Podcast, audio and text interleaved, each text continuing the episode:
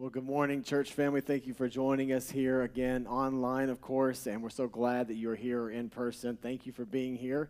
Uh, we are in part six of this series that you thought would never end called Frequency. And this whole series has been a teaching series about hearing God's voice. We know many people, uh, of course, when it comes to hearing God's voice, you want to hear what God is saying, or how do you know if God is speaking to you? How do you know if it's God that's helping you make that decision? Or if it's just you. And so I hope that this series has been helpful for you. Uh, we have made notes available, of course, online that you can print off. So if you want to grab your notes out and follow along with us today.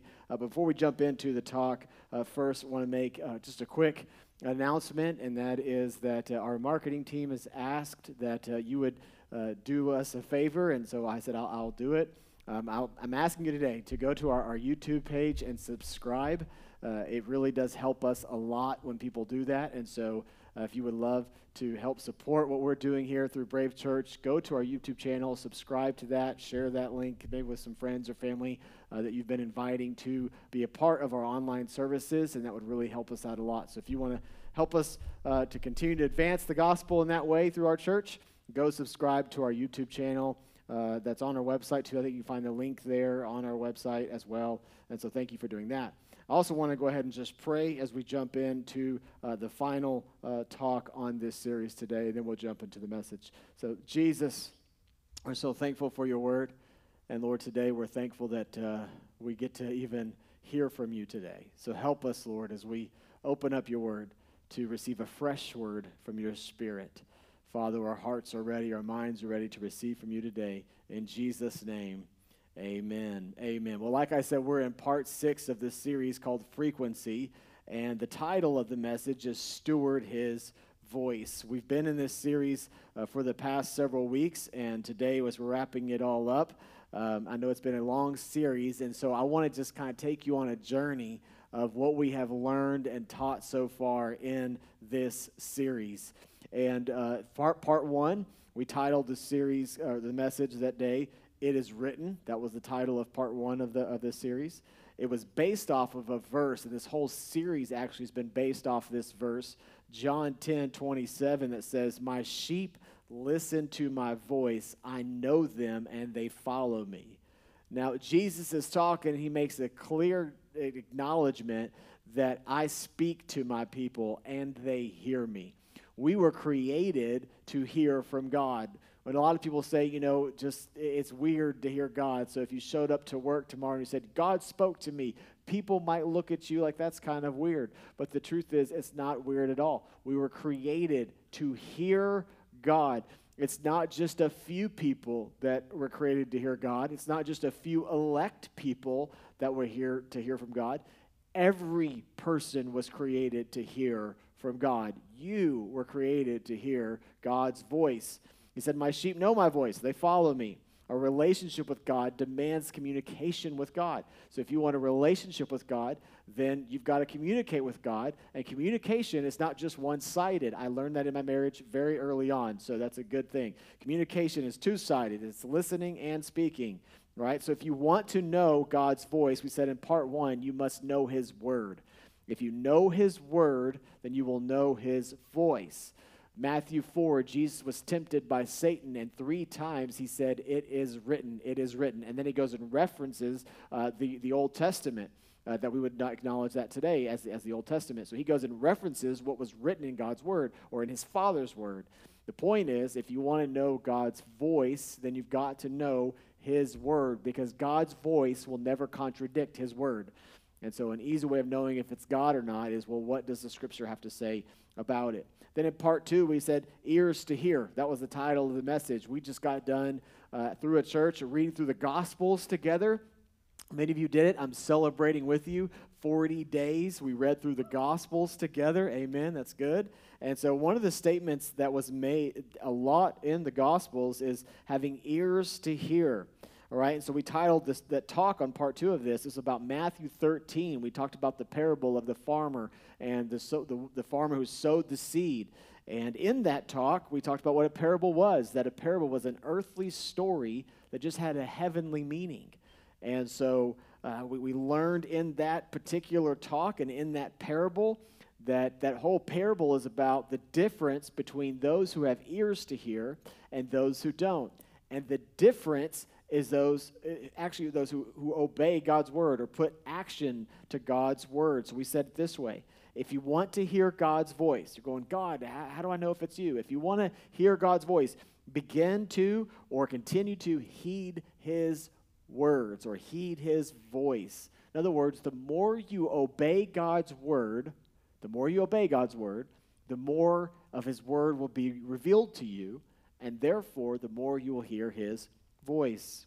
Then in part three, we titled it How to Hear God's Voice. A lot of people struggle with that. How do I hear God's voice? How do I, is it audible? Is it loud? How do I know if it's God? How can I hear his voice? Well, we gave you one way that you can hear his voice all the time, and that is by speaking his word. You will hear God's voice when you speak his word. If you remember, we talked from Ezekiel 37 on the valley of dry bones, where this nation was in disobedience to God. And because they had disobedience, it created distance and distance created dryness to these dead bones, spiritually dry, dead bones. And so God tells Ezekiel, I don't want you to describe, listen to me, I don't want you to describe what you see. I want you to describe or I want you to speak what I have spoken. I want you to declare what I have said over the bones. And when he did, the bones came to life. So you hear God's voice when you speak his word. So if you feel alone, you could just say, I am not alone. I'm never forsaken. I'm never forgotten. My God never abandons me. And you just heard God speak to you. That's the beauty of speaking God's written word. When you speak his word, you hear his voice about whatever situation may come. If you're speaking his word, you're hearing what God would say to you. All right, part four, we talked about the one constant. Uh, there's lots of different ways God communicate, right? He can communicate through uh, supernatural things like burning bushes or like donkeys, if you read the Bible, that's in there, okay? He, he can use all kinds of things to speak to us uh, a whisper, a gentle nudge. He can speak through somebody else. But one of the constant ways that God speaks is through giving us peace. We have peace about it. Remember, we read through the, this talk in 1 Samuel chapter 3 where Samuel hears God, calls his name, but because he was kind of still new to faith and he couldn't really uh, discern if it was God speaking or not, he goes to his boss or he goes to the priest Eli and he says, You know, what is this voice? Is it you talking? And of course, Eli knows it's God talking to him. So he says, Go back and say, Speak, your servant, or speak, your slave is ready to obey. Do you remember that? Speak, your, your slave is ready to obey. And in that mindset, he hears God and he understands that God has called him to deliver a message. Now, here's the message. If you remember the message from this, tar- this talk in part four, the message was a hard, hard message to receive because the nation had been without God's voice for a long time. And God was not speaking to the prophets that were there or people that would hear from God and then deliver a message. But God raised up Samuel and he says, I want you to become a prophet. I want to speak to you. And the message he was to go deliver was to his boss, to his priest, this guy who had really mentored him his whole life and helped him in ministry. He said, I want you to go talk to him and I want you to tell him that he's going to die soon. Not only that, his sons are going to die soon. They're not going to have a long legacy, and you're going to take over. You're going to take over the family business. That's, that's what I want you to go tell your boss tomorrow. Well, of course, Samuel's terrified. The text tells us in 1 Samuel 3 he's, he's afraid. He doesn't want to have to deliver the message, but he does anyways. And the way he did it was because he had a peace about it. He had a peace that surpassed understanding. Even though I don't want to deliver this, even though fear is trying to overcome me, I, I'm going to go ahead and go deliver the message anyways because my God has spoken to me and I have a peace that I know that's from God. So, one of the greatest ways that you can know if it's God speaking to you is do you have a peace about it?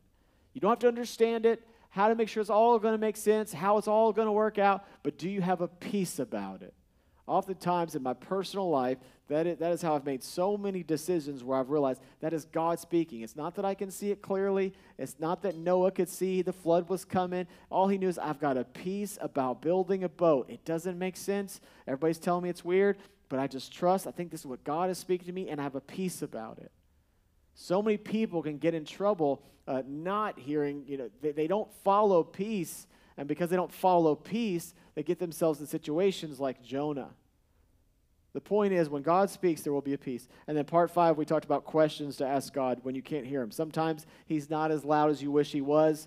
And so we mentioned these different questions that you can ask to yourself if you're if you're like hey, I don't I'm not hearing God as clearly as I wish I could or I really need to hear God and I just don't hear him right now where is God ask yourself these questions do I have doubt or unbelief in me because doubt sometimes can creep in and be more loud than the words that God has already spoken and so, is it doubt that's creeping in that's really already taking over? Listen, I'm like, I got to say this because some people, I believe wholeheartedly, right here, tuning in, you're watching, you're here.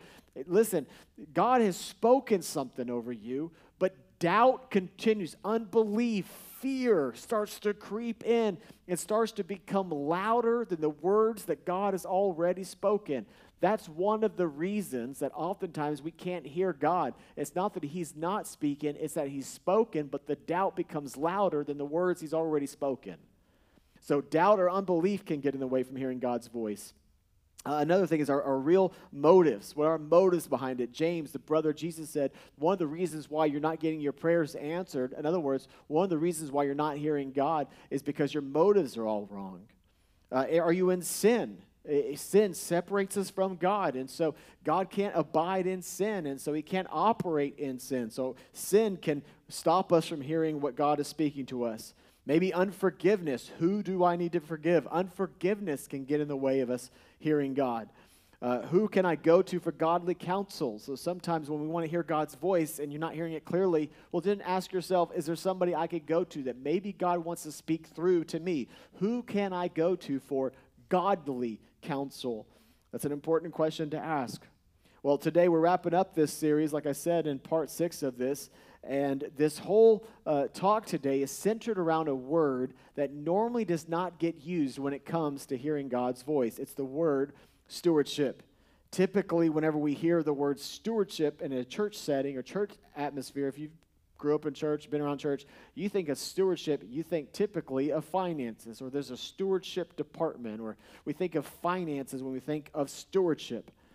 And we get that from the teaching that comes from Matthew 13. Matthew 13, again, is this uh, teaching kind of parable where, where Jesus talks about this master who's going to go away on a journey but he's going to entrust some of his wealth or some of his money into some of his servants. He says, I'm going to leave you with some of this money, and I want you to steward it. I want you to manage the money. The money is the master's, but I'm going to put it into your hands, and I want you to manage it well. And then when I get back, I'm going to find out how you manage my money. And the person who's faithful with a little bit of my money will be given more money. This is the parable that we read about in Matthew 13.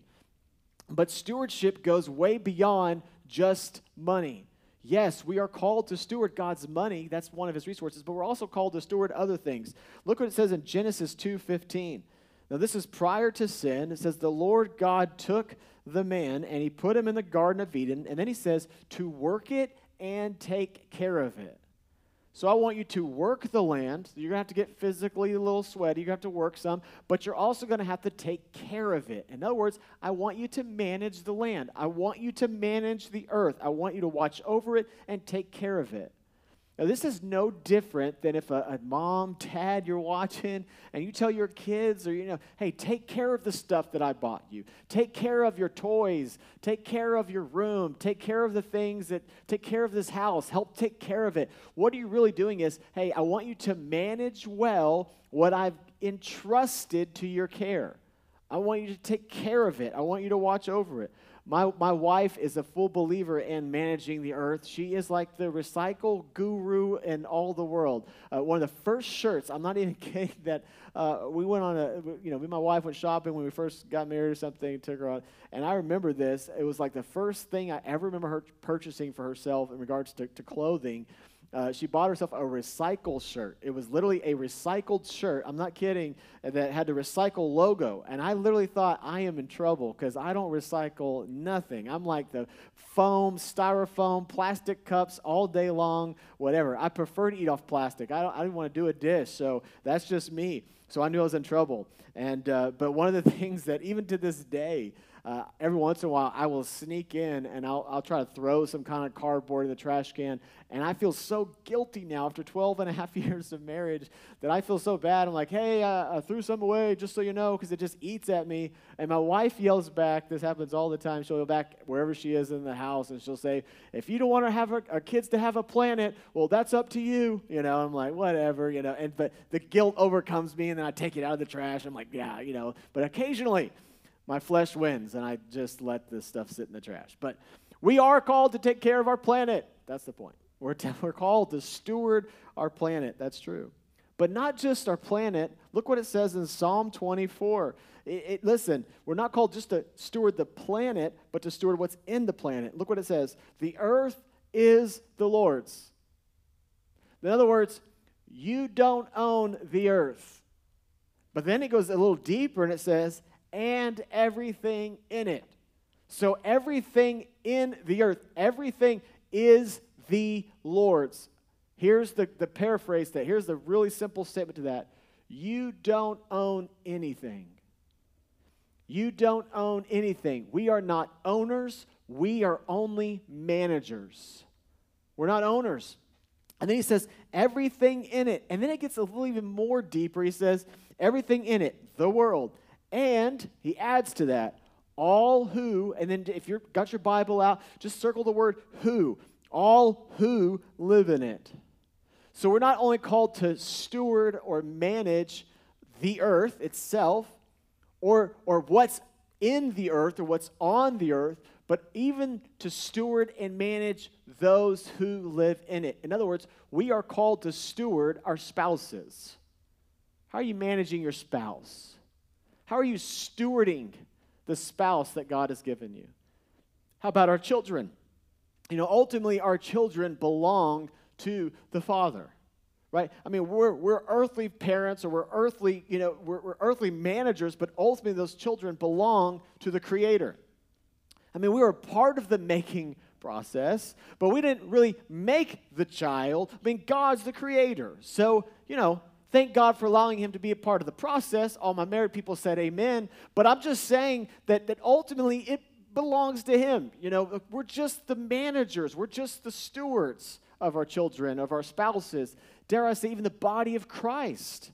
This is what Jesus said to take care of one another, pray for each other, encourage one another, you know, support one another, take care of, meet each other's needs. What is that? Jesus is literally saying, I want you to steward the body of Christ. We're to steward one another.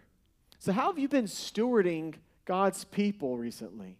How are you stewarding, stewarding not just your family, but you're to steward your neighbors. You're just to manage those opportunities, those conversations to the best of your ability. Just think about how, how deep that call is to steward even the people around us, especially within the body of Christ. I just wanted you to see that we're called to steward things other than way beyond just our finances. It goes beyond just money. And today we find out that not only are we called to steward the things in the world, but we're also called to steward his words. And that's what I want to focus in on for the rest of our teaching today. We're called to steward his words. If you have your Bible, you can flip over to Matthew 9. I'm going to read from Matthew 9, Mark 5, and then we'll unpack Mark 1. So let me read Matthew 9. A healing has just occurred, and here's what it says. After the healing some, some blind men, Jesus makes this statement. He says, Then their eyes were opened, and they could see. And Jesus sternly warned them. So he's sternly, I mean, he's got serious look on his face, and he says, Don't tell anyone about this. I just performed a miracle in you guys, but I want you to know don't go spread it anywhere. Don't go tell anybody anything. I want you not to tell a single person.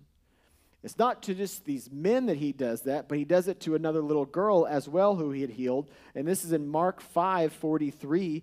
Following the healing of a little girl, Jesus said these words Jesus gave them strict orders. So he's sternly speaking again strict orders.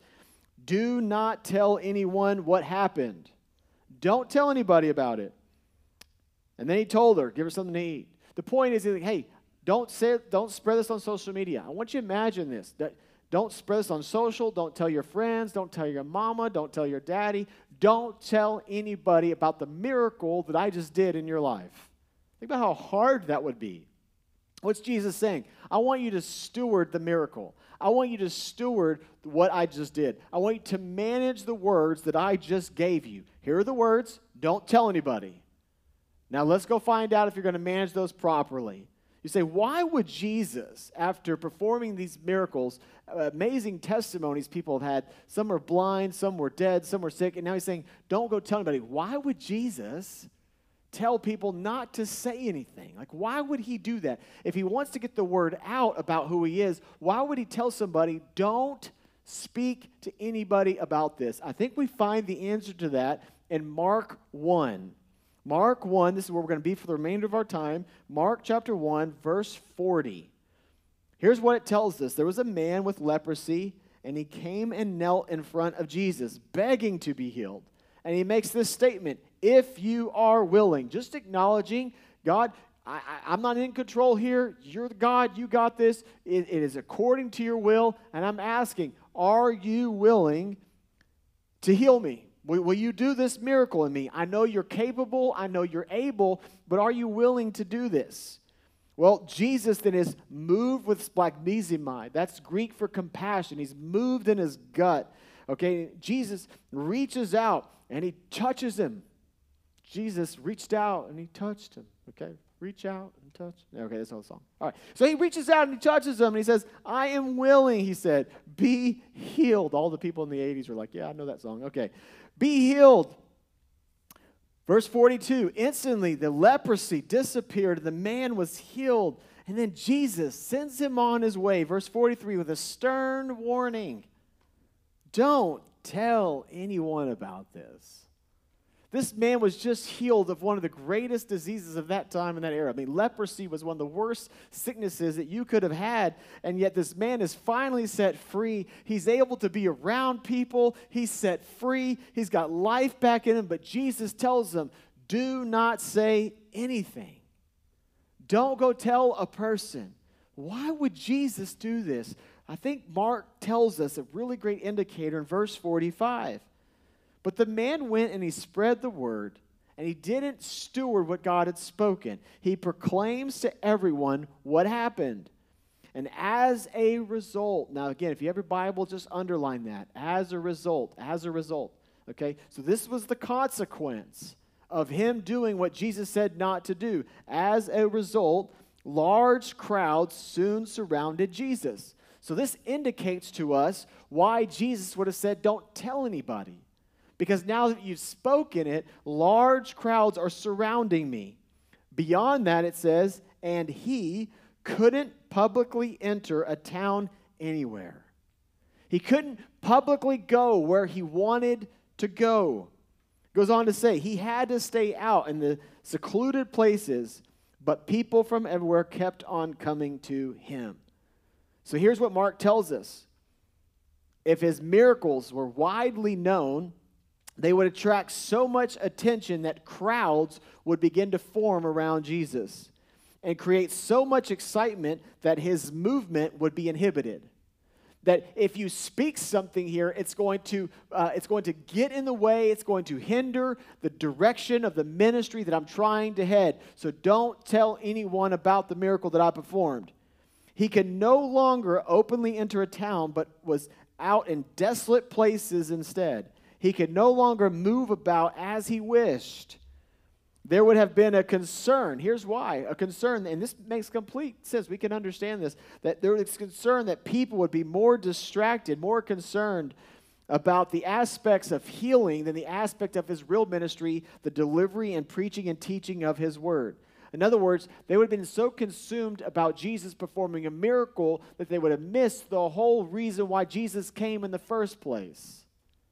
Which makes sense. I mean, if, if you found a guy who could heal every disease and sickness, Imagine how, if that person was walking through our cities and walking through your suburbs and walking through your neighborhood, and he could restore life to anybody who was sick. In our world today, can you imagine the crowds around him? But what Jesus is saying is, I came for a greater purpose than just to bring physical healing. I came to bring spiritual healing, and I came to bring the truth of the gospel of, of, of why I am here. I came to save sinners, I've come to set the captives captives free. I've come to, to heal the, the brokenhearted. I've come so that sinners, those who are dead in their sin, would have eternal life in me.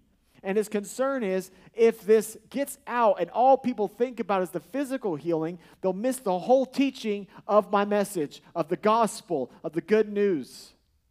And because of this one man's disobedience, it begins to hinder the advancement of the gospel in that way. Jesus had come to save the world, not to do miracles. Yes, miracles are a piece or a component of what Jesus does, but it's not the entirety of it. Jesus has come to, set, to heal our hearts, that our souls would go on to have eternal life. You know, this is not all there is. And yes, we cry out for physical healing, and there are plenty of people who can and do, and we should. We're called to. That is great. He is a healer. But more than he is just a healer, he is a redeemer. He's redeemed the soul to have eternal life in heaven with him. And so all of this is getting in the way. And he says, Don't say anything to anybody because if you do, and I know you got a good heart and you want to share it, and you want to share the testimony, you want to go public with it, you want to social it, you want to put, you know, on social media, you want to hashtag it, just healed, no more leprosy, that's me. You want to do all of that. I, I get it. But you're going to hinder the real movement that I'm trying to cause because you're not stewarding my words well. We're called to steward his words. Because of this, Jesus says, Don't tell anybody. But the man ignores the voice of Jesus. When Jesus spoke, I want you to understand this. When Jesus spoke, God spoke. So it's God's words. When Jesus spoke, it's God's words. So Jesus speaks, he receives the words, and he doesn't steward the words. He doesn't manage the call in that moment. And because of that, the ministry of Jesus is hindered. Now, because of his grace is so good, people still came to him. Jesus still moved. Jesus still did what he did but he couldn't do fully what he was trying to do through this particular individual in this particular circumstance, all because of bad stewardship when it came to his words. We are called to steward his words well.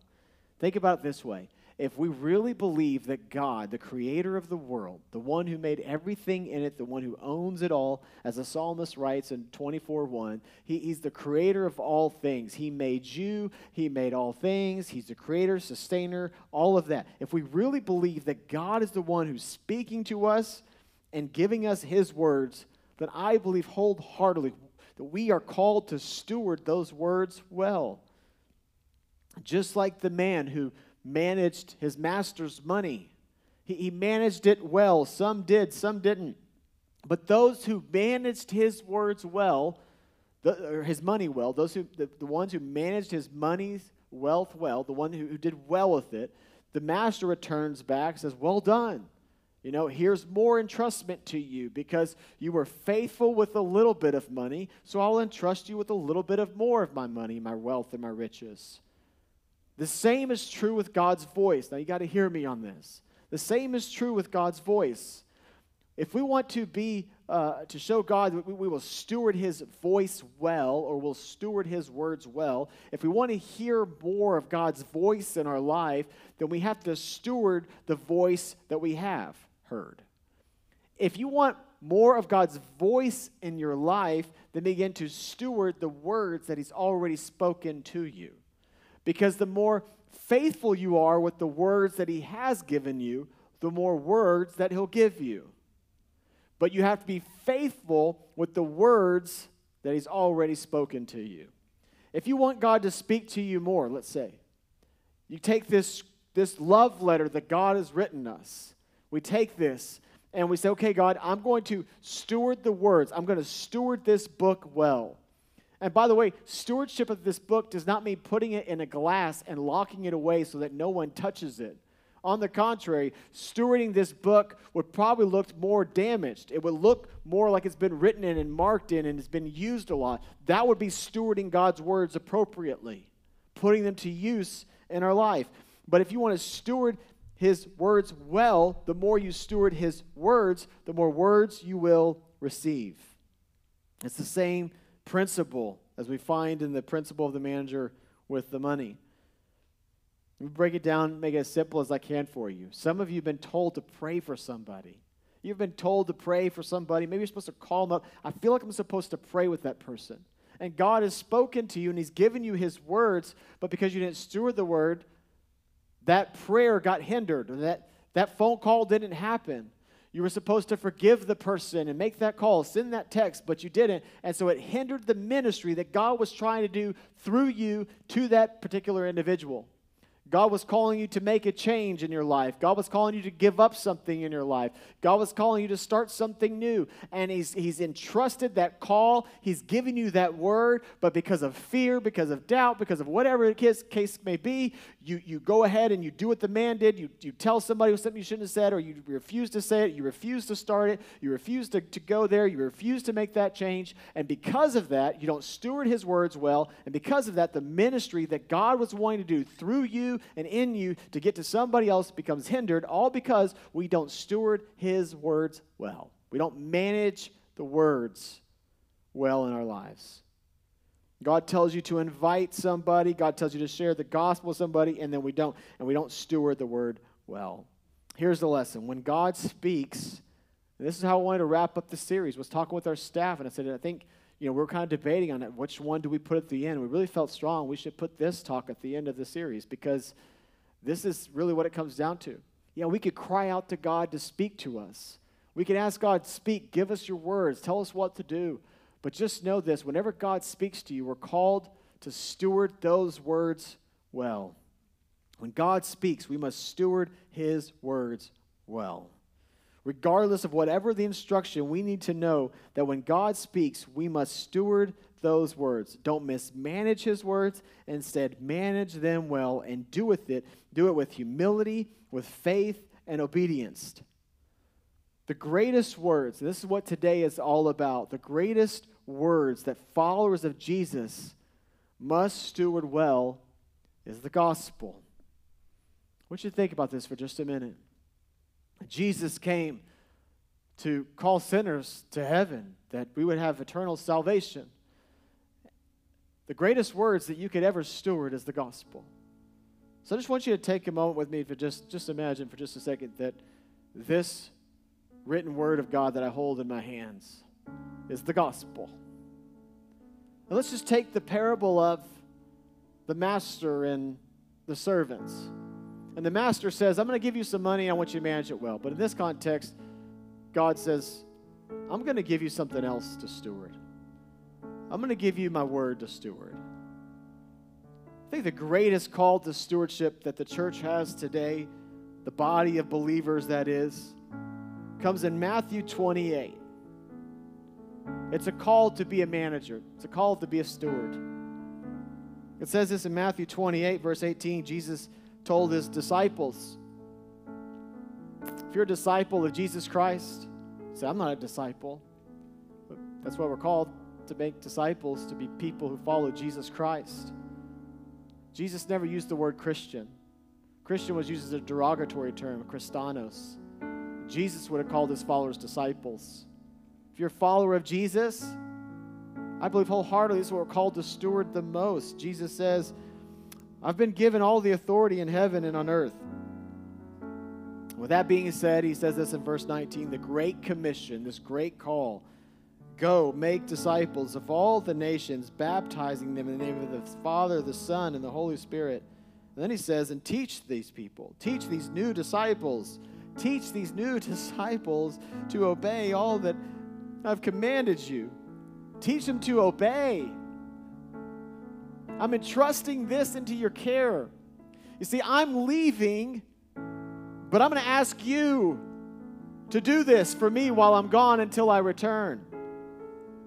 Not just to manage wealth, although you should. And yes, tithing is good, Jesus would say. once. Yes, he would say the New Testament. Tithing's good, but I want you to manage my words. I want you to manage this the gospel. Teach those new disciples to obey all the commands I've given you, and be sure of this I'm with you always, even to the end of the age. God has called us to steward the gospel. And this just gripped my heart this week, just really kind of gripped on it. Like, how are you stewarding the gospel? When Jesus returns back, the Master returns, how have you stewarded the gospel story? I mean, have you buried it in the sand? Have you, like, you know, well, out of fear, what people might think or say about you, you just kind of like shove it away? And, or have you left it for somebody else to do? Like, you know, maybe you took the money, you took the gospel, and you put into somebody else's hands to steward for you while the master's gone. We've done that far too long. Every believer is called to make a disciple, to go and preach the gospel, preach the good news. And yes, churches are set up and there's different giftings within the body of Christ, but we're all called to share and advance this gospel story. I'm called to steward it. How have you stewarded the gospel? Stewarded his words, the greatest words ever spoken, the good news of Jesus Christ. That's why he tells the guy, man, don't, don't go tell everybody because this is not about physical healing yeah, physical healing is necessary. And, and, there are times I'm moved with compassion and I'm going to perform the physical healing, but that's not why I came. I didn't come just to resurrect the dead in this particular manner. I came to resurrect the spiritually dead. Those who have life in me, life abundantly, the rich and satisfying life, life for eternity. It's a much bigger deal to live forever than it is to live for a moment. I don't want you to miss this. So don't tell anybody. Steward my words. But the guy didn't steward the words. So it hindered the ministry that Jesus was wanting to do. The same is true for us, church. When we take this gospel, we bury it. We're just hindering the ministry that God is trying to do through us and in us. We've got to steward the gospel. Got to manage it. Got to. God has entrusted His people, the body, to take the gospel while He's gone to the ends of the earth. We've got to. We've got to do it. We have no chance. We have no choice. It's like, yeah, called to be good stewards. This is what good stewards do. They steward the gospel. They steward the words that He speaks. Whatever word God may be speaking into you, I can tell you one word that He has already given you if you're a believer in Christ Jesus, and that is to steward the gospel well, to carry it out to the ends of the earth. If you want God to send you more people to share the gospel with, then just start sharing the gospel with the people that He puts right in front of you. Oftentimes we ask God, God, but I don't have anybody around me. I don't have any friends and people. Then just start with your uncle. Just start with your neighbor. Start with the coworker. Start with the person who drive through at Chick-fil-A, if that's where you go. I don't know. Just, just start somewhere. Start with the people that God puts in front of you. And then he who is faithful with giving the gospel to little will be entrusted to giving the gospel to more. And God will send more people your way because you've been a steward of the words that He's given you. How are you stewarding the gospel? Steward God's words. Brave, we've got to continue to spread this gospel message with our family, with our friends. Because the world is ending? No. Because of fear? No, no, no. I'm not saying that. I'm just saying we've got to do it because that's the call yesterday, today, and forever. Like it's never changed. It's not going to ever change until Jesus returns back and says, Now I'm here to establish my kingdom on earth. But until that day, we're called to steward this gospel story, this love story about God leaving heaven and coming to earth and dying for the sins of the world so that people would know the love of Jesus, that they would know his love, they would know his heart for humanity. This is great news that we're called to share with our family, with our friends, with our neighbors, and even with our enemies. I want to tell you this gospel story. It can be weird to share this message and not steward this platform well today. As I have many of you watching online and you in here in the room, I mean, this is a platform that God has given me to share this gospel message. How could I not? Here's the gospel the gospel is this. And it starts with kind of bad news, and that is we're not perfect. No one could say they're perfect. Every person has sinned. Every person sins. You say, What sin? Lying. You ever lied, stole something, deceived somebody? You said, No, maybe never done that. How about commit adultery? No, no, no, that's a little higher one. How about had pride? How about jealousy? How about greed? Has greed ever gotten the best of you? Well, the Bible would call that sin. Nobody's perfect, but heaven is a perfect place. It's, it's holy, it's blameless. There's not a sin there at all. There's not a sickness, there's not a disease, there's no death, there's no greed, there's no shame, there's no guilt. There's no pride, there's no envy in heaven. Envy's not tolerated in heaven. Hatred, not in heaven. How do you have a place like that? You have to have perfect people. How do you have perfect people? You put your faith in a perfect God. And when you put your faith in this perfect God who dies for the sins of the world, we are made righteous and perfect and blameless in the eyes of God. And when our souls go to heaven, they get new bodies, but the soul is perfect and is blameless. And, and it's no greed in the soul, there's no shame in the soul, there's no hurt, and there's no jealousy, there's no envy. Uh, there's none of that in the soul, this new soul that we're given, this new life in Christ Jesus, the Bible says a new life in Christ. All by putting our faith and our trust in this God, Jesus, the Son of God, God in flesh. And He did it for us because He loves us that much. And He overcame death. Three days later, He rises from the dead so that we can have eternal life, that you don't have to fear death. You live forever with Christ Jesus in heaven. This is great, great news. It's not about the rules that many people think. It's about giving your life to just Jesus who unconditionally loves humanity. That he would leave heaven, he would come to earth and die for the sins of the world. That's the gospel. That's the good news of Jesus. We're called to steward those words well. It's the greatest thing we can steward. And God has entrusted his body, his bride, his people to share that. How are we doing? How are you doing? With stewarding God's gospel, this story, this good news. One of the things we're going to do as a church uh, this afternoon, after 4 p.m. Eastern Standard Time, we're going to be sharing the gospel story on our website. It's just going to be a video link. We're going to try to make it within about two minutes as, as best we can to condense it down for you that you could just go to our website and you could share the link you could just tell somebody to go to our website right there on the homepage, and we're going to leave it there, church. We're going to be a church that shares the gospel with people, the truth, the gospel, that people would know the gospel, the good news of Jesus. And so maybe today you don't want to just depend on us to do it. Maybe I encourage you, if you know this gospel story, go call a friend, tell somebody this gospel message. We can't bury it in the sand any longer.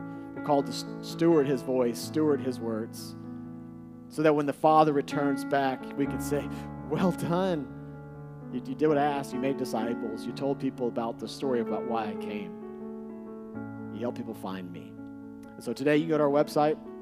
You'll be able to find that link there, right there on the website, and you can just share it with a family or friend, or you can watch it and you can just steal the words from it, repeat it. Doesn't matter to me. I don't care. Uh, today I had a friend watching online today, and I told him, I mean, I'll do anything to get the gospel to somebody. I said, I'll say the word boom just to get you on to watch online today. And he did.